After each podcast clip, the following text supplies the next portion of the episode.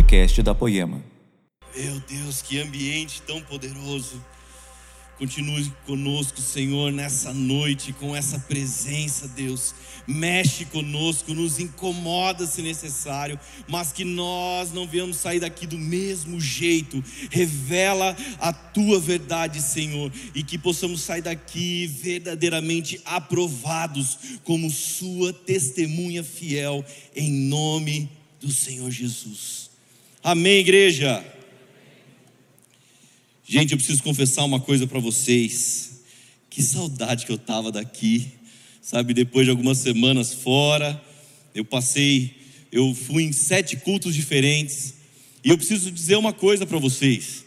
A melhor igreja do mundo é aquela que Deus nos colocou, nos inseriu com um propósito. E a melhor igreja do mundo para mim se chama Poema. Amém. Sabe? Eu não sei para você, e se você não tem essa revelação ainda, deixa Jesus falar. Se Jesus quiser te levar para algum lugar, algum momento, amém. Eu não estou falando de um lugar perfeito, eu estou falando do lugar que Deus te colocou e tem uma grande obra através da sua vida. Então a melhor igreja do mundo, para mim é Poema, amém? Meio clubista isso, né? Mas que lugar incrível, meu Deus, estava com muita saudade. Ainda mais esse mês de junho que vai ter tanta coisa boa vai ter batismo, amém? Aleluia. Vamos fazer um estrago aqui. Alguns irmãos a gente vai segurar mais tempo debaixo da água, de tanto pecado, né? Tô brincando, já assusta alguém que quer se batizar, já desiste, né? Tô brincando. Se não tiver muito pecado, vai ser rapidinho, só molha assim, então enfim. Mas nós continuamos com a série como os nossos pais. Eu acho que realmente até aqui você entendeu que essa série ela fala muito mais de, do que uma família natural. Ela está apontando para uma verdadeira família espiritual, está apontando para o Senhor Deus, o nosso Abba, mas também ela está nos desafiando a conduzir a nossa família natural para um lugar mais alto, sabe, desafiando a nossa família natural a viver algo sobrenatural, como que está o altar no lar aqui de cada um, você tem se reunido, você tem celebrado Jesus na sua casa, colocado uma adoração, ou talvez cantado do seu jeito, lendo uma palavra de alguma forma. Sabe, mas realmente, como no primeiro dia dessa série, que nós possamos revestir a nossa arca, que possamos revestir a nossa família, por dentro e por fora. Então, em nome de Jesus, sabe, faça o altar no lar, amém? Agora, essa série, ah, como os nossos pais, ela nos conduz também a um ponto muito chave para essa ministração, que é a de nós sermos testemunhas fiéis daquilo que recebemos do Senhor. Sabe, testemunhas fiéis daquilo que Deus tem operado na nossa vida, através da nossa vida. E a mensagem de hoje se chama Nada Além da Verdade. E até o fim, eu espero que eu e você possamos descobrir que tipo de testemunho temos dado. Você que está nos acompanhando online, que essa palavra te incomode, em nome de Jesus. Será que é a verdade que transborda de nós? Ou talvez é o engano que nos faz ser falsas testemunhas? Sabe, eu participei já na área do direito, dentro de algumas oitivas de testemunha, e simplesmente era natural ver as pessoas muito nervosas naquele momento. Então, ela chegava na frente do juiz, alguns começavam a tremer, outros começavam a gaguejar. E sabe, a verdade é que alguns ficavam tão nervosos porque talvez iam contar uma mentirinha. Talvez alguém não ia contar os fatos reais. Alguém não teve, olha, eu juro dizer a verdade, nada além da verdade. Não, ele é um miguezinho na história. Talvez para favorecer um amigo, favorecer alguém ali que algum parente, alguma coisa assim do tipo. E a questão é e, e como é a nossa vida com Jesus? Será que nós damos testemunha fiel? Será que o medo nos faz simplesmente, a, a, a, quando nós vamos testemunhar Jesus, isso nos dá medo, isso nos dá tremedeira, gaguejeira? Ou será que a gente está contando algumas mentirinhas no meio? Na nossa vida cristã, nós temos uma grande responsabilidade. Apenas isso. Tito 2, versículo 1. A nossa grande responsabilidade. Paulo está dando uma instrução para Tito, e ele fala: Tito, Você, você, porém, fale o que está de acordo com a sã doutrina. Apenas isso, Tito. Fale o que está de acordo com a sã doutrina. A sã doutrina, ela é o conteúdo da nossa fé. E nós, como cristãos, devemos ser fundamentados na verdade da Bíblia. Para que assim nós não sejamos influenciados por talvez uma boa oratória dos falsos ensinadores. Não sejamos simplesmente manipulados, levados pela emoção. Então, simplesmente conhecer a verdade vai nos protegendo. Nós vamos destrinchar isso nessa mensagem. A verdade, meus irmãos, é que eu, quando subo aqui no púlpito, eu não tenho liberdade para subir e falar o que eu quiser. A minha responsabilidade é falar aquilo que está de acordo com a sã doutrina. Eu já contei que um dia eu fui pregar e fez a arte, alguém mandou mensagem no Instagram e falou assim: Olha, pastor, eu vi que você vai pregar, tem como você pregar sobre isso? Eu falei, filho, mas eu não prego nem sobre o que eu quero. Muito mais do que muito menos, né? O que você está pedindo. Eu vou pregar o que Jesus quer e de verdade. Não é uma manipulação para algo que você deseja, mas é a verdade de Jesus, é a palavra dele que vai ser pregada. E de verdade, nenhuma história bonita, nenhuma, sabe, é, é coisa cheia de emoção, pode concorrer com a palavra de Deus. Existem hoje grandes pessoas contando um monte de história, e você, quando você tira a história, você não encontra a palavra. Isso é terrível, meus irmãos. O Leandro sempre nos ensinou, ele, ele, ele pregando até raiva, que ele faz um esboço em dois minutos. E ele prega, e quando você pode, você pode tirar as histórias, você vai encontrar a doutrina, você vai encontrar a palavra. E às vezes a gente está querendo olhar um monte de gente no YouTube que está pregando, e eu não sou contra, tá bom? Se pregação no YouTube, não é isso. Mas se você tirar a história, você não encontra a verdade. Começa a fazer esse filtro, meu irmão. Então, quando nós falamos uma história é para ilustrar, é para simplificar aquilo que nós estamos falando segundo a verdade de Deus. Mas nenhuma história é mais poderosa do que a sã doutrina. Nenhuma. Quando a verdade, quando a verdade que, que é pregada, a, a, nós vamos contar uma história em que a verdade transformou. Nós vamos revelar nessa história a grande e poderosa obra de Deus na vida de alguém ou na nossa própria vida. Amém? Vocês estão comigo? Gente, eu falei do Leandro, eu fui pregar na Lagoinha lá na América, e daí o Leandro estava sentado na primeira fileira. Eu falei, meu Deus, se eu já estava nervoso com a pregação, eu estou mais ainda porque ele está sentado. E ele abriu o, o iPad assim para fazer anotação. Eu falei, meu Deus. Eu falei, Senhor, me faça fiel a essa doutrina, por favor. Daí acabou a pregação. Eu falei, e aí, o que, que você achou? Ele falou, cara, aquela hora que você disse tal coisa, Deus falou muito comigo. Eu falei, oh, aleluia, Jesus, obrigado. E se ele está ouvindo isso, eu sei que ele pegou o meu esposo aquele dia e vai melhorar e vai pregar aquela mensagem. Te amo, Lê, em nome de Jesus. Agora, por que que Paulo fala para Tito isso em Tito 2, versículo 1? Seja fiel à sã doutrina. Se nós voltarmos um capítulo, em Tito 1, versículo 16, Paulo fala: eles afirmam que conhecem a Deus, mas por seus atos o negam são detestáveis, desobedientes e desqualificados para qualquer boa obra.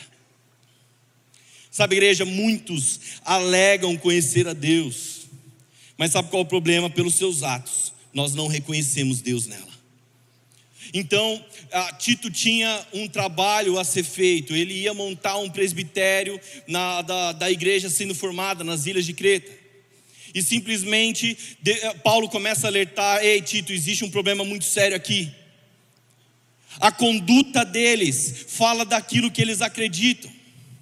E, e quando nós olhamos a conduta desse povo, eles não conhecem a Deus. Meus irmãos, a nossa conduta fala muito sobre aquilo que acreditamos, sobre aquilo que nós vivemos. Então em Creta havia pessoas que professavam crer em Deus, mas no entanto as suas atitudes demonstravam o contrário. Não eram de fato pessoas convertidas ao Senhor, ainda que dissessem ser.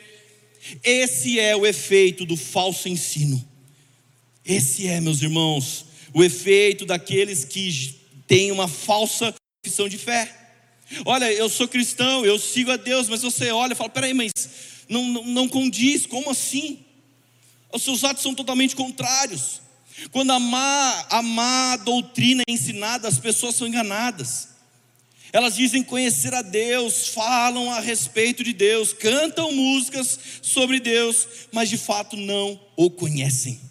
Então, pessoas são enganadas, pois estão crendo que são salvas, professando conhecer a Deus, sem nunca de fato o terem conhecido, sem nunca de fato terem relacionado com Ele. Isso é muito sério, eu não estou acusando ninguém aqui, tá bom? Estou falando o que estava acontecendo naquela época. Então, Jesus, em, em Mateus, ele fala que existem pessoas que chamam de Senhor, mas ele nunca os conheceu. Eu espero que não seja o caso de ninguém aqui nessa noite, em nome de Jesus. Somente a sã doutrina pode desfazer o engano, somente ela, e também ajudar as pessoas a entender e a conhecer a Deus. Então a igreja deve falar a sã doutrina, e assim os que são salvos serão confirmados. Agora, os enganados, meus irmãos, ou serão transformados, ou se retirarão por não suportarem a sã doutrina. Já teve gente que chegou aqui e falou: Nossa, a Poema, que legal essa igreja. E vem aqui, só que à medida que começou a conhecer a verdade, ela começou a ficar incomodada. E falou: Não, eu vou, eu vou embora, vou para outro lugar. Vá com Deus nós vamos pregar a verdade. Se algum dia eu falar algo que você ficou chateado, por meu erro, me perdoe. Mas se um dia a verdade te incomodar, eu preciso que você saiba que nós jamais vamos negociar ela. Se algum dia a verdade está atrapalhando, está incomodando, olha, eu não gostei disso que falaram, é a verdade, é, nós não vamos mudar, nós não vamos negociar. Sabe o que acontece nos dias de hoje? 2 Timóteo 4, versículo 1. Eu lhes digo solenemente, olha só o peso de Paulo nessa fala, eu lhes digo solenemente, na presença de Deus e de Cristo Jesus, que um dia julgará os vivos e os mortos quando vier para estabelecer seu reino, pregue a palavra. Pregue a palavra e seja preparado, quer a ocasião seja favorável ou não. Corrija, repreenda e encoraje com paciência e bom ensino. Pois virá o tempo em que as pessoas já não escutarão o ensino verdadeiro. Será que esse já é o tempo? Seguirão os próprios desejos e buscarão mestres que lhes digam apenas aquilo que agrada os seus ouvidos rejeitarão a verdade e correrão atrás de mitos.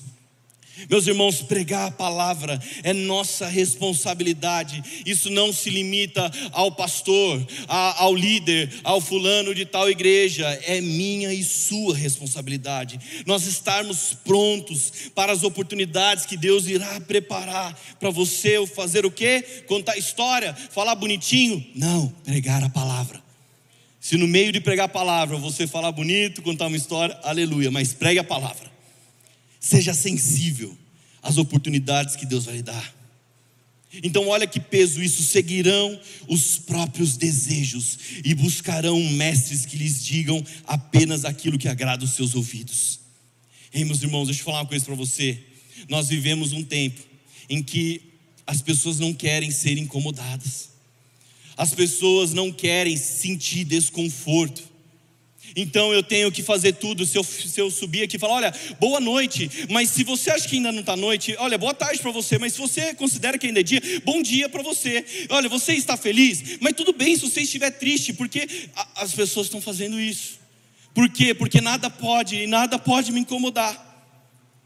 Você quer ver um reflexo muito simples disso? Coloca aqui no telão com umas imagens aqui. Gente, está vendo esses produtos aqui?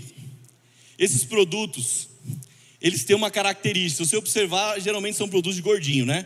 A gente tirou o que é o produto para não fazer merchan de ninguém aqui. Mas, engraçado que todos eles tiveram o seu conteúdo reduzido. Você não vê uma salada, olha, antes havia quatro folhas de alface, agora tem três. Geralmente é os produtos mais, né? Então, todos esses produtos eles têm uma característica. Sabe, a, o preço do produto ele aumentou. O custo para se produzir aumentou. E ao, e ao invés do, da, da, empresa aumentar o preço, o que, que eles fazem? Eles diminuem o conteúdo. Então, se você gastava antes 10 reais por um, uma lata de leite, agora. É, é, muito mais do que isso, né, gente? Mas se você gastava 10 reais, agora você gasta os mesmos 10 reais. Só que você leva menos. Antes você levava talvez 400 gramas, mas agora você vai levar 380. Antes você comprava um produto que vinha é, é 500 gramas, agora você vai comprar um produto que vem 400 gramas. Mas fique tranquilo, porque o seu bolso não vai sentir, você só vai levar menos para casa. Você só isso. Você não vai levar mais a mesma quantidade. Se você tem um monte de filho igual eu, você um pacote dava, agora você tem que, peraí, eu tenho que comprar dois. Então é uma ilusão, porque antes o que você gastava 10, você vai gastar 20, porque um só não vai suprir a necessidade. Vocês estão entendendo o que eu quero dizer? Sabe o que isso tem a ver com essa pregação? É triste quando isso acontece dentro da igreja. É quando a igreja, por medo de perder membro, é quando a igreja, por medo, sabe, de que alguém se ofenda com a palavra, ela reduz o conteúdo e fala: olha, não tem problema, se você veio para a igreja com um rolinho, tudo bem, Jesus vai perdoar, a hipergraça vai pagar a conta. Ah, mas você faz isso aqui, dá um jeitinho brasileiro, não tem problema, você tem um relacionamento aqui, outro fora, tudo bem, Jesus te ama. Então, o nome da mensagem seria: o conteúdo dessa mensagem foi reduzido em 90%. Para quê? Para que você saia daqui feliz. Você saia daqui, sabe, olha, eu sou incrível com Jesus, eu sou perfeito. Daí você fala assim: a gente somos demais. Tá errado, tá bom, gente? Não é? Calma, nenhum professor de português fique chateado comigo. Ai, a gente somos demais, Jesus gosta de mim do jeito que eu sou. Eu não preciso mudar eu ouvi a pregação do pastor lá, está tudo bem. E de domingo a domingo nós não queremos perder você. O que, que você acha disso? Será que é isso que Jesus quer? Tudo para te agradar, ou melhor, para não te incomodar. Sabe o que eu amo aqui dessa igreja? Outro dia, uma, eu, eu, eu, não sei se você tem ideia o que falam da poema, tanta gente fala, e aquela igreja lá pode tudo. E quando você ouvir alguém falando isso, não, não tenta consertar. Fala assim, nossa, verdade, aquela igreja pode tudo. Sabe por que, que vai acontecer? Essa pessoa que pensa assim, um dia ela vai, ah, ela pode tudo. Eu vou naquele lugar para ver. Deixa ela vir aqui. Deixa ela ouvir a palavra. Deixa ela começar a ouvir a verdade que transforma. Deixa Jesus fazer o processo. Enquanto as pessoas têm, ah, naquela igreja ela pode tudo. Aquela igreja é estranha. Eu estava tomando café na padaria aqui e um cara falando para outro: Nossa, essa igreja aqui atrás é estranha, né? O cara falou: Mano, é estranha mesmo. Sabe o que vai acontecer? Um dia, de tão estranho, ele vai falar: Mano, eu, eu vou conhecer esse lugar. E sabe o que a gente vai fazer? Pregar a palavra. Nós tínhamos um GC aqui, um líder tão incrível, ele mudou de cidade. E um dia ele falou assim, cara, não importa quem chegue no meu GC, meus irmãos, a igreja tem que ter porta larga mesmo. Vem do jeito que você tiver, do jeito que você quiser a vida mas a palavra, essa vai transformar a sua vida. Então o cara chegava no GC dele, chegava lá e falava assim: Como você quer ser chamado? Como que você se identifica? Qual é o nome? A pessoa falava: Eu quero que me chame tal coisa. Então nós vamos chamar. Só que essa pessoa ela está sendo cuidada, ela está sendo amada, ela está sentindo o amor de Jesus. E à medida que essa pessoa aprende a palavra, um dia esse líder vira para ela e fala: Então, agora eu vou te chamar de Fulano. A pessoa, mas por quê? Esse é o seu nome verdadeiro. Esse, essa é a verdade de Deus sobre a sua vida. Se daqui para fora você quer ser chamado de outra coisa, não tem problema, eu não estou aqui para julgar, eu estou aqui para te amar, mas eu também estou aqui para falar a verdade de Deus. Então, eu vou te chamar pela verdade que Deus te vê. Agora, como que vem isso? Cuidado, amor, discipulado. Não vem através de julgamento, não vem através de apontar o dedo Amém? Conquiste o coração de alguém e para poder falar a verdade no coração dela. Sabe, não não abra caminho na vida de alguém. Seja o representante de Jesus, a testemunha fiel para poder falar as verdades de Deus. Amém, igreja. E eu realmente espero que até o final dessa mensagem nenhum conteúdo seja de reduzido, diminuído mas que você saia daqui muito incomodado em nome de Jesus, amém? Então, falar da sã doutrina é a responsabilidade da igreja. Na verdade, a voz da igreja e de um líder é a sã doutrina. Quando nós falamos e somos fiéis a ela, nós expomos o que é falso. Sabe, o, o trabalho de um pai, de uma mãe com o seu filho, quando esses realmente educam, não é fazer aquilo que agrada o filho, não é fazer aquilo que o filho quer ouvir, mas é falar a verdade, é alertar, é exortar. E sabe o que é legal? Hoje eu vejo educando meus filhos, eu fico imaginando quantas vezes já devo ter feito isso para meus pais. Meus pais estão ali sentados ouvindo mensagem: pai, mãe, eu amo, amo vocês. Desculpa as artes que eu fiz na vida, amo muito vocês. Gente, algum dia minha mãe estava me ensinando lá as coisas que tinha que fazer, e eu falei: não, mãe, mas é isso porque todos os meus amigos fazem isso. Daí, como uma boa mãe, o que você acha que ela respondeu? Você não é todo mundo, não é mesmo?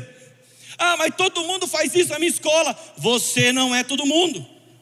Imagine o dia que você dobrou os joelhos na sua casa e falou: Deus, porque todo mundo tem isso, porque todo mundo faz aquilo. E daí Deus fala: então, mas você não é todo mundo. Você é meu filho. Você é alguém que carrega a minha verdade. Você é minha testemunha fiel. Você não é todo mundo. Amém. Quer ser todo mundo? Vai com o mundo. Quer fazer diferença? Viva a verdade. O mundo mudou, a Bíblia ela tem que ser atualizada. Todo mundo faz isso, aquilo, aquele outro. Eu não sou testemunha do mundo, eu sou testemunha fiel daquele que transformou a minha vida. Ah, eu não vou testemunhar sobre o mundo. Que a verdade em nós possa expor a mentira do mundo. Sabe, igreja? Eu lembro uma época que eu estava orando para tentar discernir o, o, tempo de Deus, de viver tempo integral ou não, e o Leandro orando junto comigo. E daí eu lembro até que tinha um dia um cara, ele, eu, ele queria viver tempo integral da obra, eu conversando com ele, contando meu testemunho. E, e esse cara falou para mim assim, falou, ah, você não entende porque você já vive tempo integral. E eu falei para ele, cara, quem não entende é você.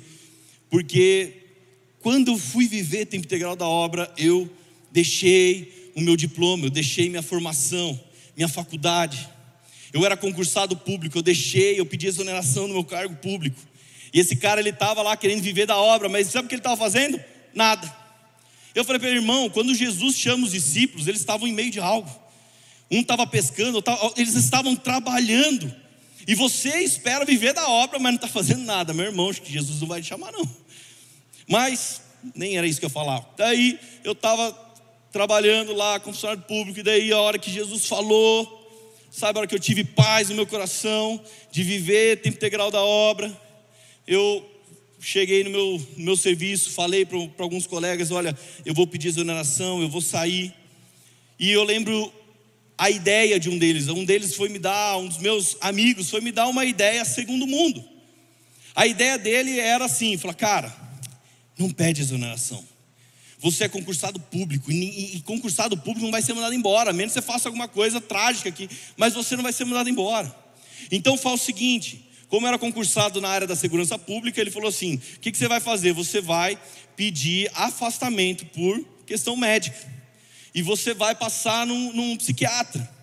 E quando você passar pelo psiquiatra para pedir uma licença, ele vai fazer uma consulta com você. Ele falou assim: então você deixa a barba crescer, você é, é, deixa umas olheiras assim, fica sem dormir uns dias. As olheiras eu já estou, né? Mas fica uns dias sem dormir, pega a laranja, passa no seu rosto. E, e, quando você chegar na frente do psiquiatra, você fala assim: Olha, eu estou sendo perseguido, eu não consigo dormir, é, todo mundo está tentando me matar. E quando você falar isso, por ser da área da segurança, nenhum psiquiatra vai deixar de dar licença para você. Faz isso, daí você continua, cada seis meses você passa uma nova consulta. Essa foi a instrução que ele me deu. Eu falei, cara, eu acho que você não está entendendo. Eu estou abrindo mão do, do, do, do, meu diploma, eu estou abrindo mão do meu concurso público, eu estou abrindo mão das minhas garantias, das minhas seguranças, para ser uma fiel testemunha de Jesus. Eu estou abrindo mão disso tudo para viver um propósito. E como que eu vou dar esse jeitinho? Como que eu vou dar, sabe, manipular e querer ganhar uma vantagem sobre o governo? Se eu quero viver uma coisa completamente oposta. Eu quero viver a verdade do Evangelho, eu não quero dar um migué no governo. Meus irmãos, às vezes a gente está aqui e está falando, não, Jesus, eu te amo, mas o nosso testemunho é contrário. Ah, eu vi que tem como eu levar uma vantagenzinha aqui, eu vou fazer. Ah, eu vi que, olha, todo mundo para na fila, mas acho que se eu der uma cortadinha por aqui, será que isso é a verdade? Olha o que a Bíblia diz em Salmos 19, versículo 7. Mente aberta. A Bíblia diz: a lei do Senhor é perfeita e revigora a alma. Os testemunhos do Senhor são dignos de confiança e tornam sábios os inexperientes. Meus irmãos, a lei de Deus não são para tirar a nossa diversão ou trazer um peso, mas sim para nos dar sabedoria, entendimento, renovar as nossas forças e trazer alegria para o nosso coração. Agora, olha só esse mesmo versículo, só que na Almeida, revista atualizada. Diz: A lei do Senhor é perfeita e restaura a alma. O testemunho do Senhor é fiel e dá sabedoria aos simples.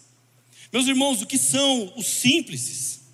Literalmente, essa palavra aponta para pessoas que têm uma mente aberta, no sentido de ingenuidade, de tolice.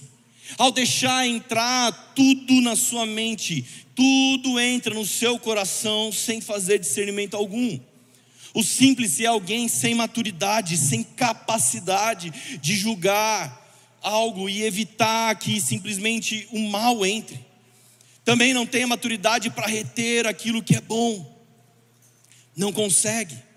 Seu cérebro é como uma porta escancarada onde tudo entra, tudo sai.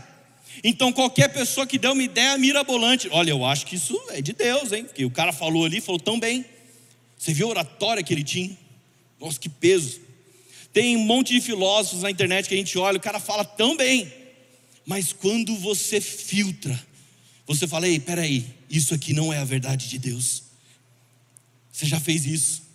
Você já seguiu uns caras muito incríveis, que tem, sei lá, milhões de seguidores, e o cara fala: olha, veja bem, porque a caneca, a caneca é um meio instrumento, a pessoa começa a contar uma coisa sobre a caneca, eu falo: meu Deus, é uma caneca.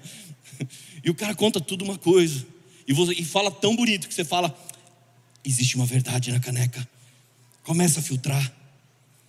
Sabe, por isso que em Provérbios os simples também são chamados de tolo, insensato, até mesmo de estúpido. Isso não quer dizer que essa pessoa seja incapaz de pensar, sabe? É, simplesmente ela não consegue filtrar.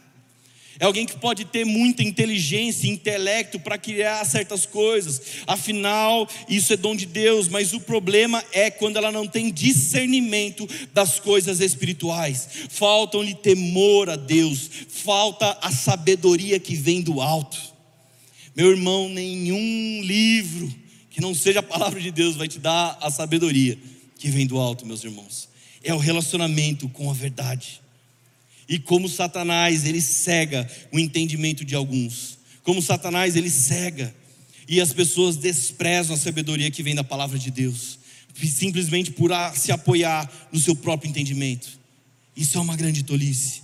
Amém? Vocês estão comigo, igreja? Algumas pessoas se orgulham de ter uma mente aberta, de ser um livre pensador. Ah, olha, veja bem, porque olha isso, aquilo, aquele outro. Olha, eu gosto de pensar por esse outro lado, mas irmão, esse outro, esse outro lado tem a palavra de Deus, tem a verdade de Deus. Porque olha, se Deus criou a erva, se nós queimarmos, isso não vai fazer mal para ninguém. Não, vai lá e faz, você vê. Você vai ficar depois de um tempo doido, faltando os parafusos. Sabe, tem gente que fala: "Não, mas olha, nós temos que pensar de outra forma". Meus irmãos, sem o conhecimento e a sabedoria que vem da palavra de Deus, o homem se ilude e perece em sua vã e tola sabedoria. Então, quando alguém falar algo incrível, você fala: meu irmão, eu quero saber, da onde você tirou isso? Da onde você, da, a, a, sua vida tem sido guiada por quem? Pelo quê? De que forma? Será que é pela palavra de Deus? Será que é pela graça de Deus? Será que é isso? É, é, a lei do Senhor que é perfeita e restaura a alma. O testemunho do Senhor é fiel e dá sabedoria aos simples. Igreja, Ele quer nos dar a sabedoria que vem da Sua palavra. A recompensa da verdade, meus irmãos, é essa. A lei do Senhor é perfeita e restaura a alma. Ei, você entende quando você é poderoso? Talvez a tristeza, o cansaço, o desânimo que nós sentimos na nossa alma é a falta da verdade dentro dela. É a falta da verdade dentro de nós, perdão, que restaura a nossa alma, que nos deixa simples. E sempre, gente, em nome de Jesus, conhecer, se relacionar com a palavra, nos leva a um novo nível de sabedoria e de entendimento.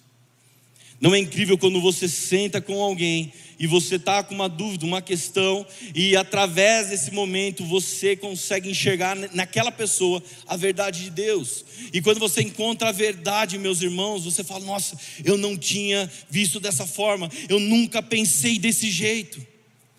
A verdade de Deus são os princípios que oferecem luz para o nosso caminho e não correntes para as nossas mãos e pés. A verdade de Deus é luz, meus irmãos.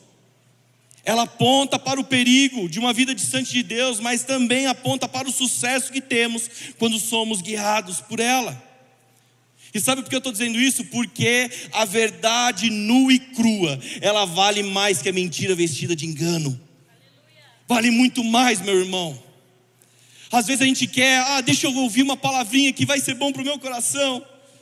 Pode ser a mentira vestida de engano. E essa é a introdução da mensagem, agora eu vou começar a pregar mesmo. Então, a sã doutrina, ela nos confronta, ela nos protege, ela nos direciona e nos faz testemunha fiel. E aqui eu quero entrar num ponto chave de toda essa série.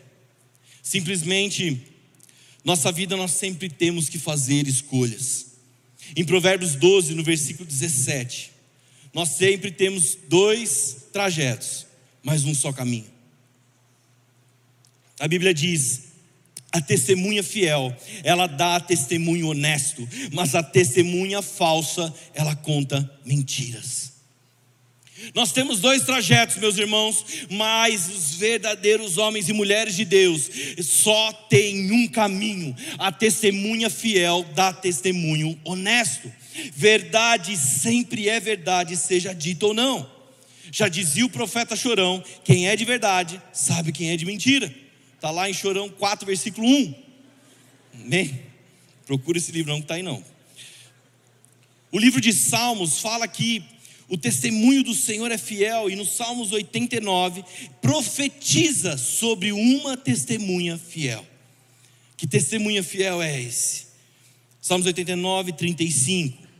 De uma vez para sempre de uma vez para sempre jurei pela minha santidade e não mentirei a Davi, que a sua linhagem permanecerá para sempre e o seu trono durará como o sol, será estabelecido para sempre como a lua, a fiel testemunha no céu. Meus irmãos, Deus promete a Davi que seus descendentes sentariam no trono. Só que mais tarde o Messias chega, o rei eterno da linhagem de Davi e sabe que ele é chamado e profetizado a fiel testemunha no céu. Meus irmãos, aqui está a, a, grande chave dessa série.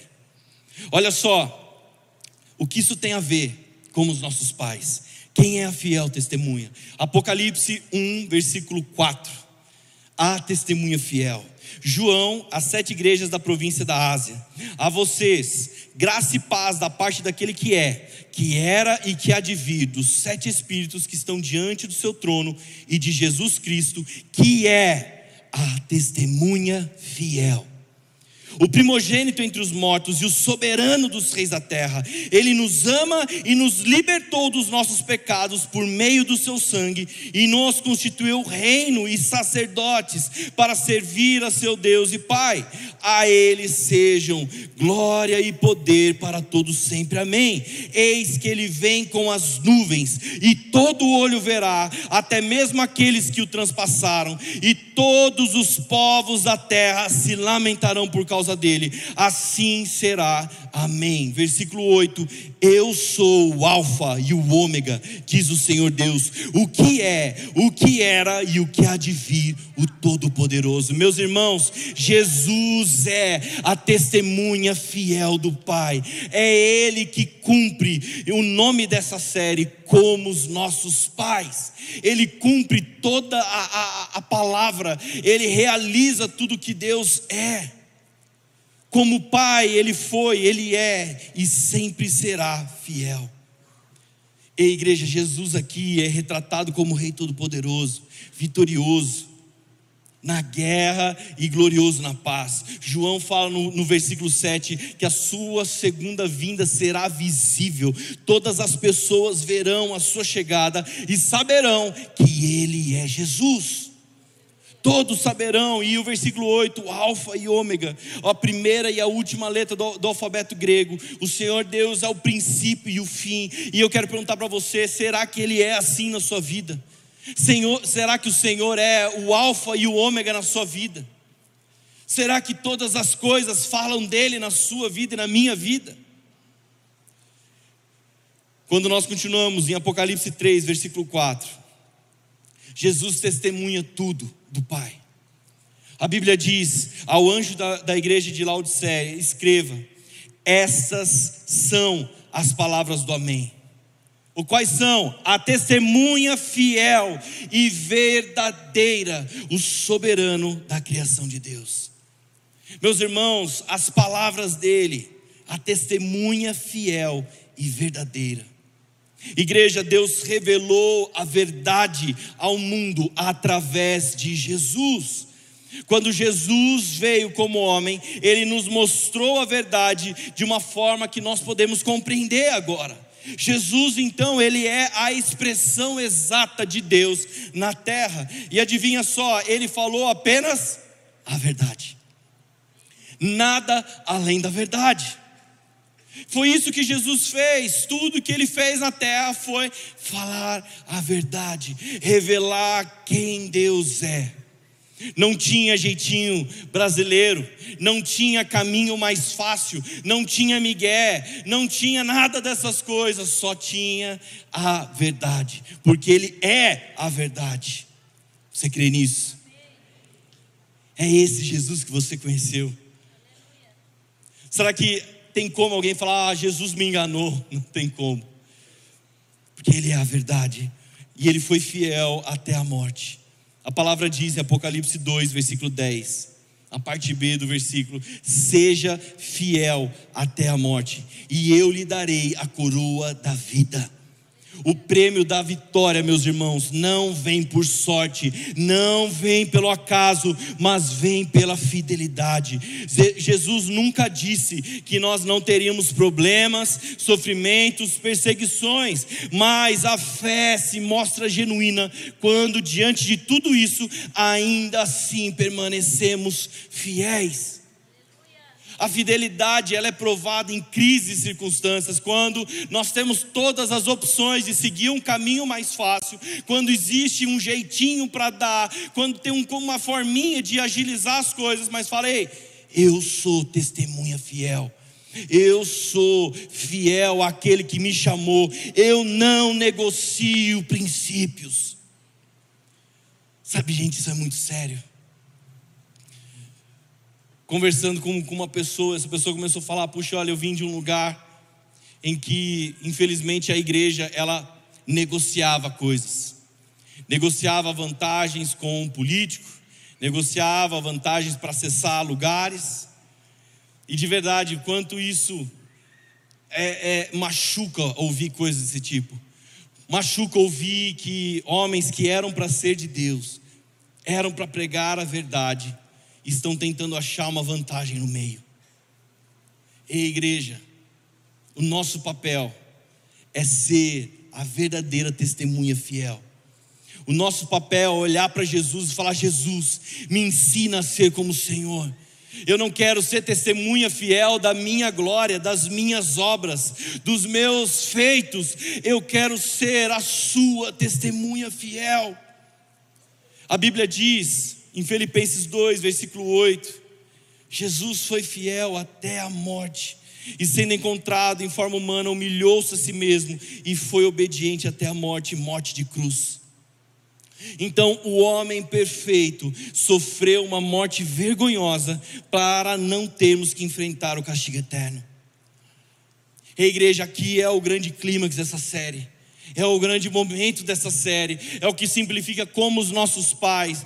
Eu sei que talvez muitos aqui ouvindo o começo, nós fizemos uma construção nessa série, falando da nossa família natural, passando pela a, a, a, nossa casa, passando pelos da nossa família também espiritual. O Gu pregou sobre aqui a panelinha.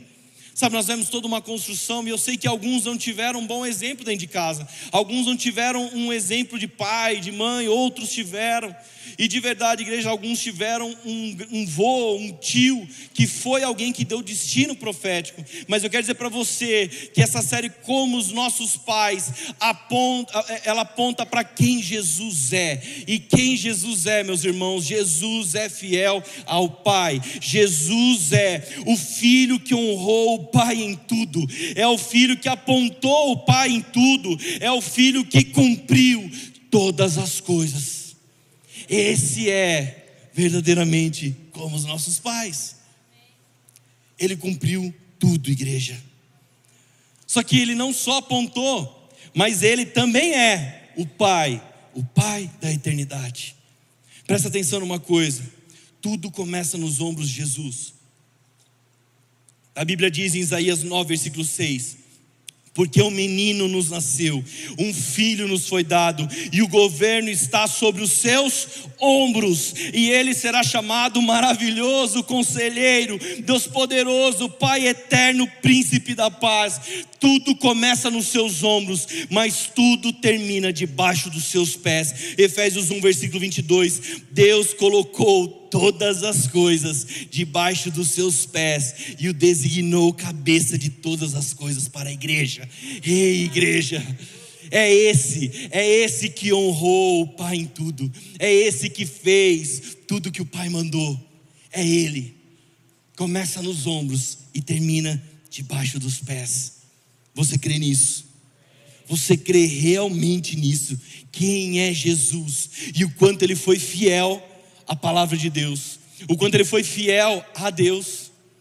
Então eu vou te falar uma coisa: a testemunha fiel não é só para ele, é para mim e para você também. Cristo tem as suas testemunhas fiéis. Em Apocalipse 2, versículo 13, a Bíblia diz: Sei onde você vive, onde está o trono de Satanás, contudo, você permanece fiel ao meu nome e não renunciou à sua fé em mim, nem mesmo quando Antipas, minha fiel testemunha, foi morto nessa cidade. Ei, Jesus tem as suas fiéis testemunhas. Sabe, se eu perguntasse, esse é o incômodo que eu quero deixar para você nessa noite. Jesus pode te chamar de fiel testemunha. Jesus pode olhar e falar: o Henrique é minha fiel testemunha. A Maria é minha fiel testemunha.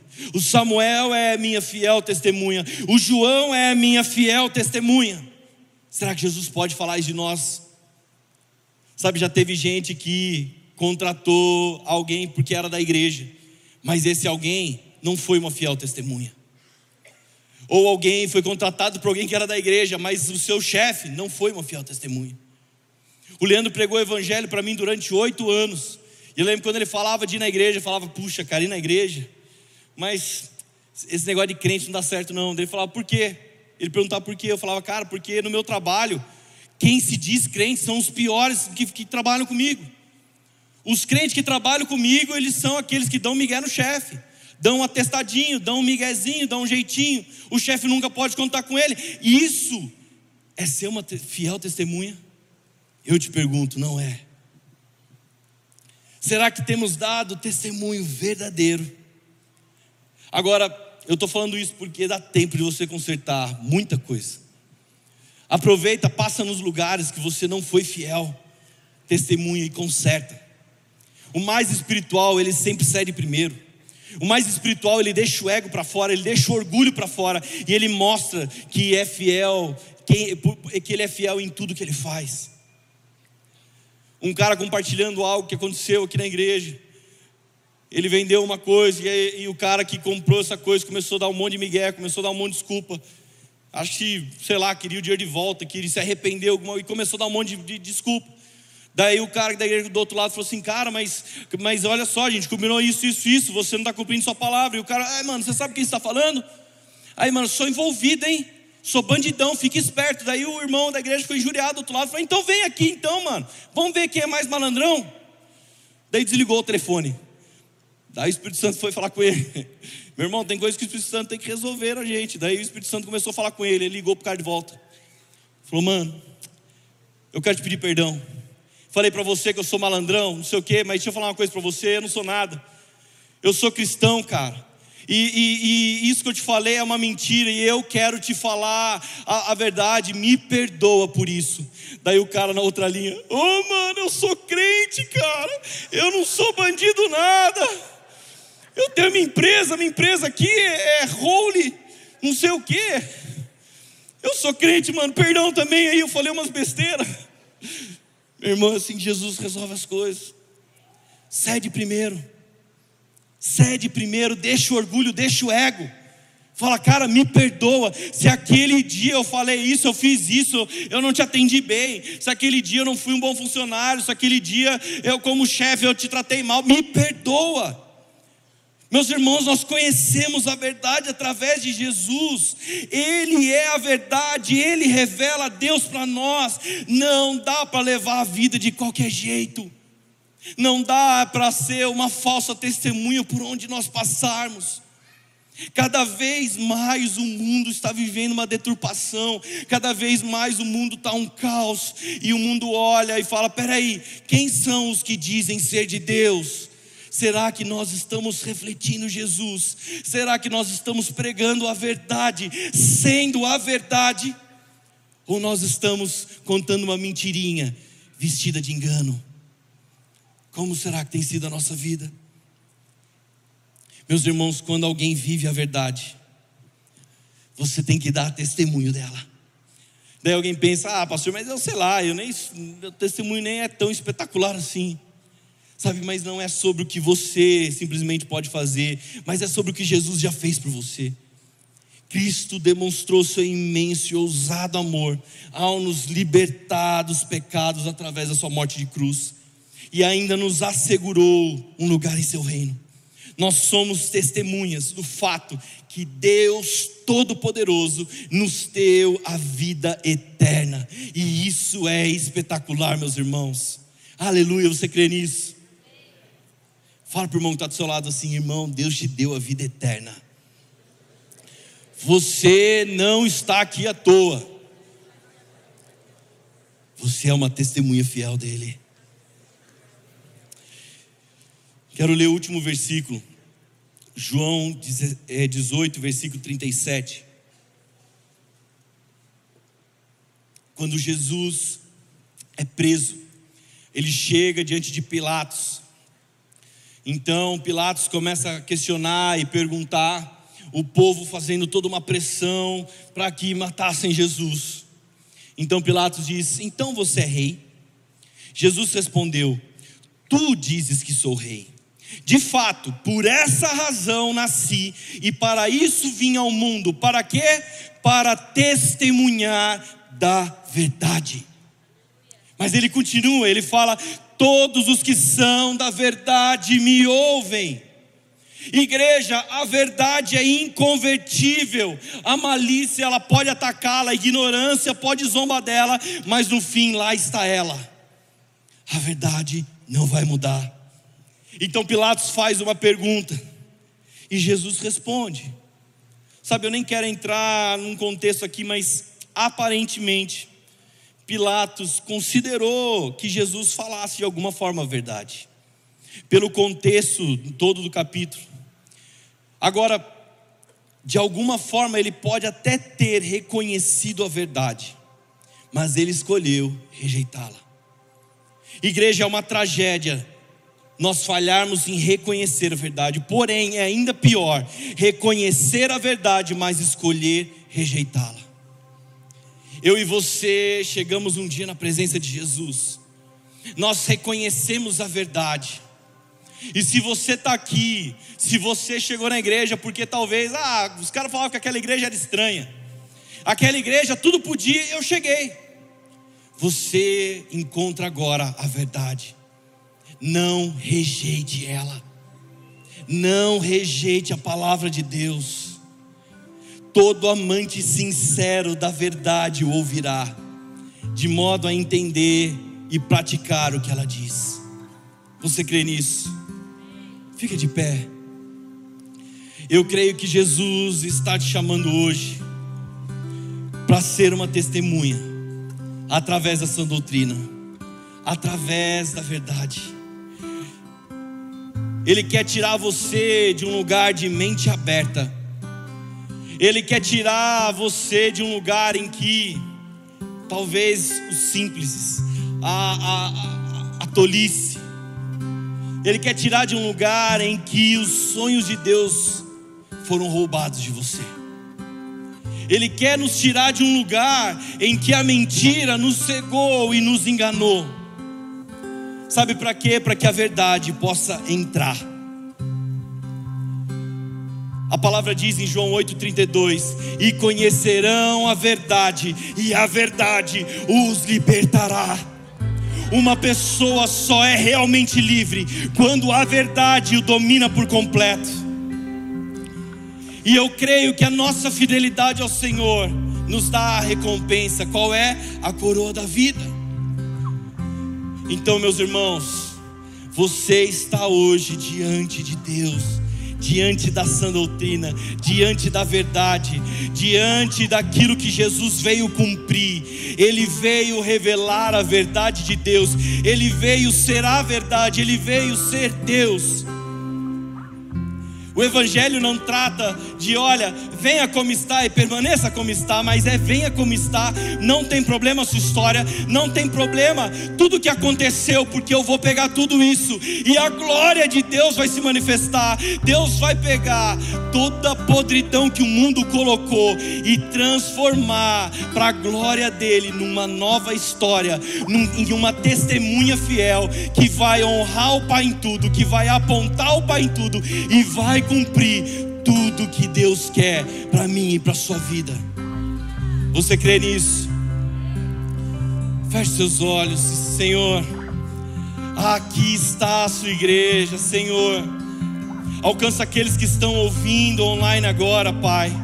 Nós queremos viver a Sua verdade, Deus. Tira de nós qualquer engano, tira de nós qualquer mentira que nos foi ensinado por falsos ensinadores.